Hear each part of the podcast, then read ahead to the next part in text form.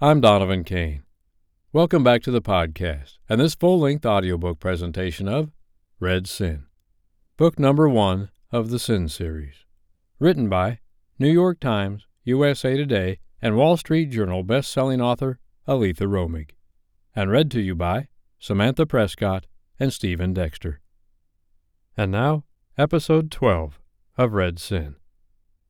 Chapter 12 Julia. I took comfort in the darkening sky, and even in the new covering of snow that melted against my windshield and accumulated on the twisty lane as I drove back toward Van's home. After the run in with Skylar, it truly felt liberating. This was a new world, and I had no doubt that I'd made the right decision. The rental car was once again filled with my luggage, everything I'd brought with me from Chicago. I didn't have many changes of clothes, but that didn't even tempt me to return, either alone or with Skylar, to Chicago. Seeing Skylar was awkward enough. The thought of facing my parents or his caused my stomach to twist and turn. I knew that I shouldn't feel that way. I wasn't the one who cheated on Skylar. Will my parents see it that way if they know about Van? I'd given that some thought as I'd packed. The conclusion I'd come to was that I'd broken off the engagement before setting out on my quest. I believed that meeting Van helped me to see that there was a bigger, brighter world beyond Chicago, the Butlers, and even Wade Pharmaceutical. Without that knowledge, it would have been more difficult to send Skylar back to Beth, or whoever he had in store for his future. My thoughts were on my own future. Perhaps I was reluctant to face those people back in Chicago because I wasn't remorseful about the canceled wedding. I felt bad for the money my parents had spent, but that was it. The brief conversation I'd had with my mother this afternoon before seeing Skylar reaffirmed my decision to stay away through the holidays. Now I wondered if she knew Skylar was driving up here. After all, she'd pleaded with me to work things out with him. I held fast to my conviction when I spoke with her and with Skylar. Our wedding was cancelled. I didn't mention to her that I'd received a new marriage proposal, or any other details about the recent events that led me to accept a job offer. To say that Mom was as shocked as Skylar when I told her that I took a job in Ashland would be an understatement. When she asked for more detail, I was vague. If Donovan Sherman was as big of a name as he claimed, and he was because I did a quick internet search, then my father would recognize his name. I wasn't ready to have that conversation. Therefore, I purposely left Van's name out of our discussion. For some reason, when Van and I met and were in the cabin, I hadn't thought too much about his age. I simply saw him for the incredibly handsome man who saved me, showed me that there's life beyond Chicago, and listened to my woes. Of course, with the intimate turn our night together took, I knew that he took care of himself. He also had stamina and experience and expertise in what women wanted. While waiting to be sure Skylar was gone and doing a quick internet search of Donovan Sherman, I'd found a bio that listed Van as one of Forbes' wealthiest men in the United States, and at the same time gave very little personal information. I also learned the date he was born, letting me know that he was 41 years old. His financial status didn't surprise me. His age did. I couldn't decide if it bothered me. If my age doesn't bother him, why should his bother me? As I crested the hill, the golden lights from Van's home shone through the darkness, reminding me of a Thomas Kinkade painting. As the large structure came into view, a sense of peace settled over me, combined with hopeful anticipation for what this reprieve from my real world would entail. The feelings were foreign, and I welcomed the thrill of the unexpected coursing through my circulation. Red sin. With my life's roadmap torn to shreds and left wadded in a trash can, especially after the encounter with Skylar, Van was an adventure upon which I was excited to embark. Even though Van had proposed marriage, I wasn't certain that either of us wanted to go that far. I wasn't looking for forever. I'd had that promised to me, and that promise meant nothing. What I sought from Van was the way I felt when I was with him. I was already addicted to the adrenaline rush, giddiness, and fluttering heart that came with each encounter.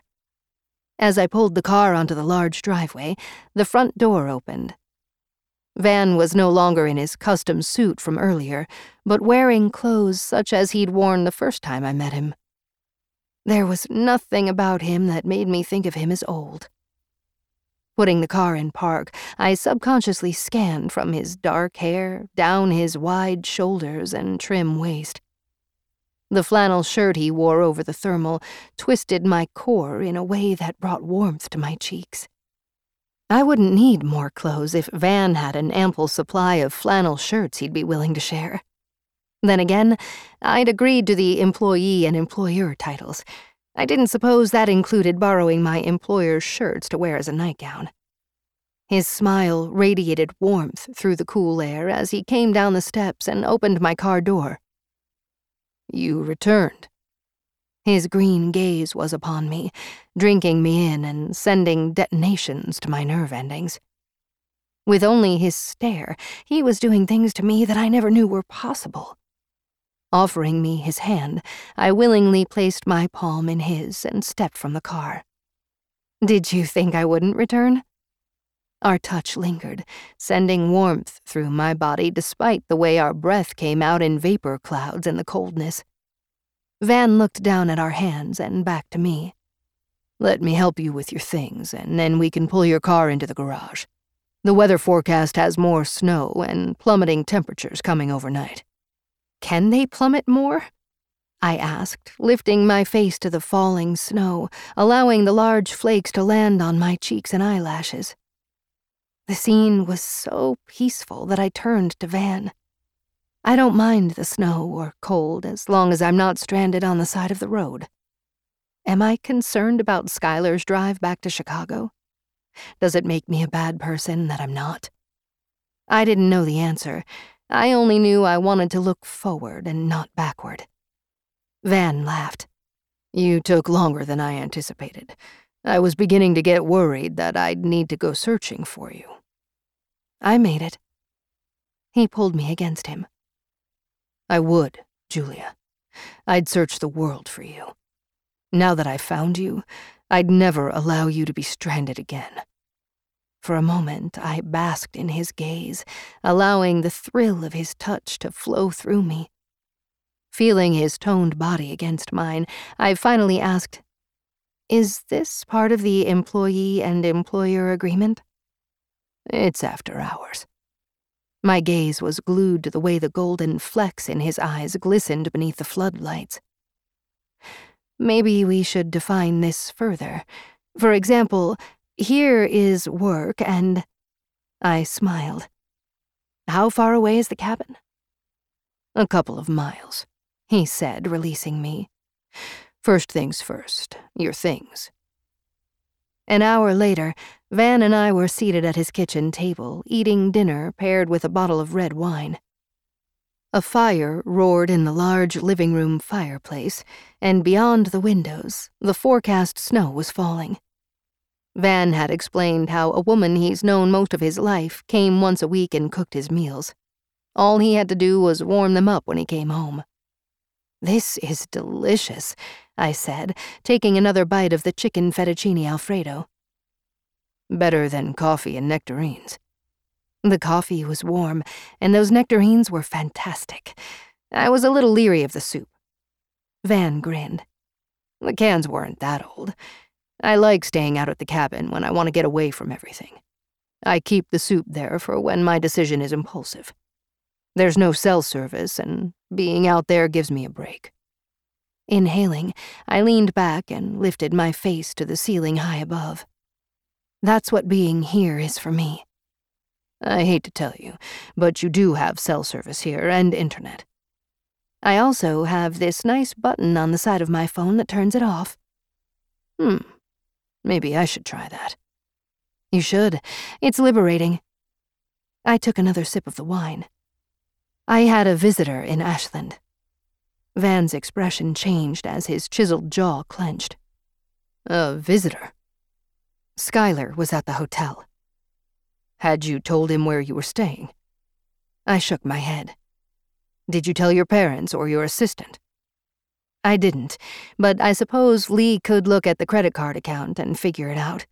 She's your assistant. He hadn't asked, but I nodded. You came face to face with your ex, he emphasized the syllable, fiancé, and yet you're here with me. Seeing him didn't make me want to go back to him. I'm not ready to be with anyone.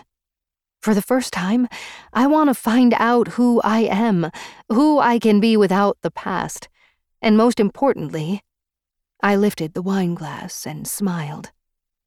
Who I am when I'm with you. You're magnificent. That's who you are. Warmth filled my cheeks at his comment. Taking another sip of wine, I sighed. I like this. It's not too sweet or too dry. As we finished our meal, Van stood taking the plates to the sink. For a moment, I sat and watched. My father was a modern day man in his thoughts and actions, yet my parents had a live in cook and maid. I'd never seen my father, or Skylar for that matter, scrape a plate and put it in a dishwasher. I can help, I volunteered. I'm almost done. Van turned toward me, his gaze warming me from the inside.